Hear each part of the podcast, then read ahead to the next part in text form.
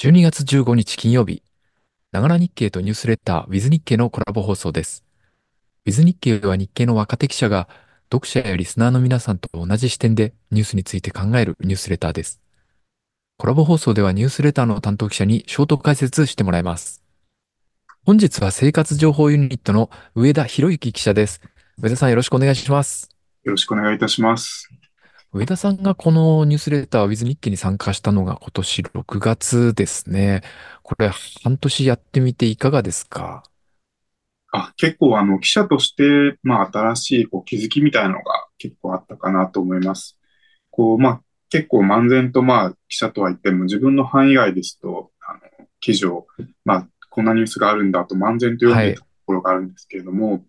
こう、まあ、読者の皆さんにとって、こう、まあ、よりわかりやすい、まあ、伝え方っていうのはどういうことなのかな、みたいな、こう、まあ、供給サイド側のちょっと視点が得られたかなと思い、ちょっと勉日々勉強になっております。来年もよろしくお願いします。あ、よろしくお願いします。これ音声もどうですか？初体験だと思うんですけど。あ、そうですね。なかなか、テレビには、あの、名古屋支社にいた時に出たことがあるんですけど、こういう、こう、ボイスだけみたいなのは初めてでして、なかなか、まあ今でも新鮮なんですけど、はい。ありがたい経験だあ、なと思ってそうですか。よかったです。それなら。はい。さて、今週のニュースレターは、大都市にも買い物難民というタイトルですね。この、まずこの買い物難民というのは、どういう状況のことを指してるんでしょうか？端的に言いますと、こう、まあ、食料品とかの、まあ、あの生活必需品がなかなか手に入らない人はいにしまして、こう、まあ、理由としてはですね、まあ、身近に家の近くにこうスーパーとかといった食料品がないでありますとか、あと、まあ、あるんですけれども、こう、まあ、なかなか交通の便が悪くて、たどり着けないであったり、あと、まあ、高齢なんでそもそも家から出るのが難しはいいといった、まあ、理由が主に挙げられます。まあ、農林水産省によるとですね、まあ、8年前、2015年時点で800万人ぐらい、高齢者のまあ4人に1人ぐらいが当てはまっておりましてああ、、そんなにいるんですね。そうですね。まあ、今はもっと多いですし、はい。考えられますし、今後はまあ、あの、さらに増えていくのではないかなと思われます。やはり地方の高齢者に多いんでしょうか？はい。これまで、あの、まあ、あの、そういった地方、まあ、あの、過疎山、山間地域でありますとか、過疎地域の高齢者が買い物難民になるケースが多かったんですけれども、最近は、あの、まあ、都市部でも見られるようになっておりまして、まあ、大型都市開発とか、とはいと。ころで、こう、まあ、広がっている現状があります。あと、まあ、若い人たちにも、決して人事ではなくてですね、はい。そもそも住んでいる町にスーパーがないとかっていう、まあ、地方ですとそういうケースもあったりしますんで、なかなか、あの、まあ、日本全体の問題として扱われつつあるのかなと思っています。そうなんですね。都市部と地方でその買い物難民が直面している問題に違いっていうのはあるんでしょうか？また、その原因にはどのようなものがありますかね？はい。東京都がですね、2020年に調査していたんですけれども、こう、まあ、都市部における、あの、買い物難民は、結構、まあ、お金とかが、あの、ハードルになっているのかなと考えられています。東京大学の調査ですと、東京港区の、まあ、高級住宅地として知られている麻布とか高輪とか、そういったところで、あの、買い物難民が、まあ、現れる地域があると分かっているんですけれども、こう、まあ、背景にあるのが、まあ、先ほども申し上げた、まあ、大型開発がありますと、はい。で、そのマンションが、まあ、次々に建てられてですね、まあ、その比較的結構、まあ、1億円以上みたいな、まあ、所得層が高い方がうん。あどんどん移り込まれ、あの、移り住んだんで、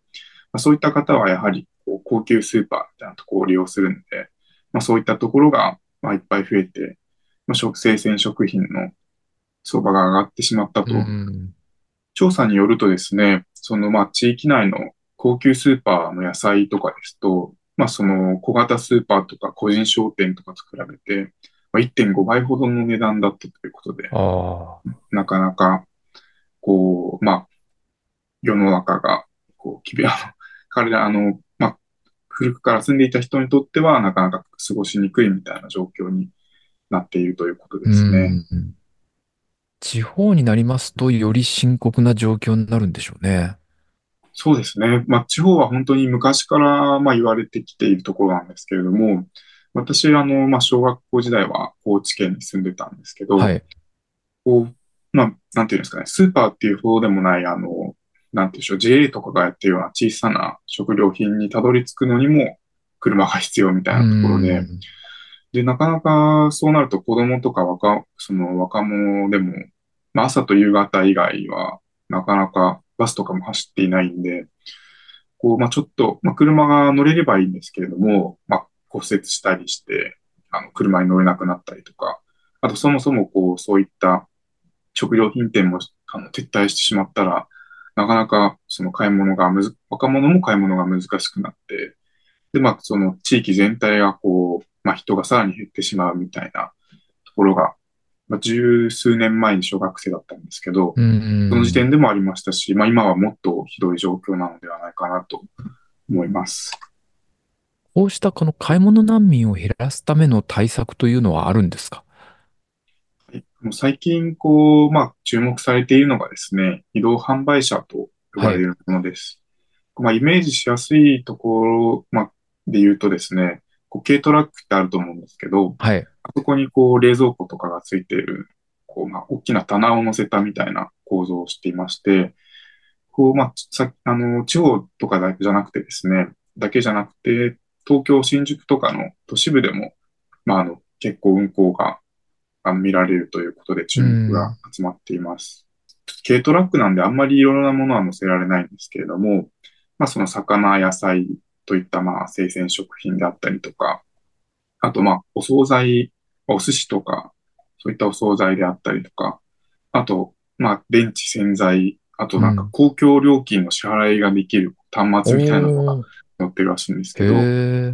そういったまあ生活にしこう、まあ動けるコンビニみたいな感じでですね、生活支援品をあの利用者のまあ自宅そばまで届けてくれると。で、まあ、宅配と違ってですね、その絶はい。対にこう買わなきゃいけないっていうシステムではなくてですね、うん。まあ、その近くにこう出てきたトラックの中から、まあ、好きなものを選んで購入するという仕組みです。どういったこう、あの、まあ、ものが人気なのかなっていうとはい。ころで言うと、やはりあの高齢者のもの、重いものがあの持ち運べなかったりするんで、お米だったりとか、あと、まあ、歩くのがゆっくりだったりするんで、あの、溶けやすいアイスとか冷凍食品みたいなところが人気らしいです。そうなんですね。ニュースレターでは移動販売車事業の採算性の課題ですとか、まあ、買い物が便利になるだけではない効果についても書いています。詳しくはニュースレターでお読みください。上田さん、本日はありがとうございました。ありがとうございました。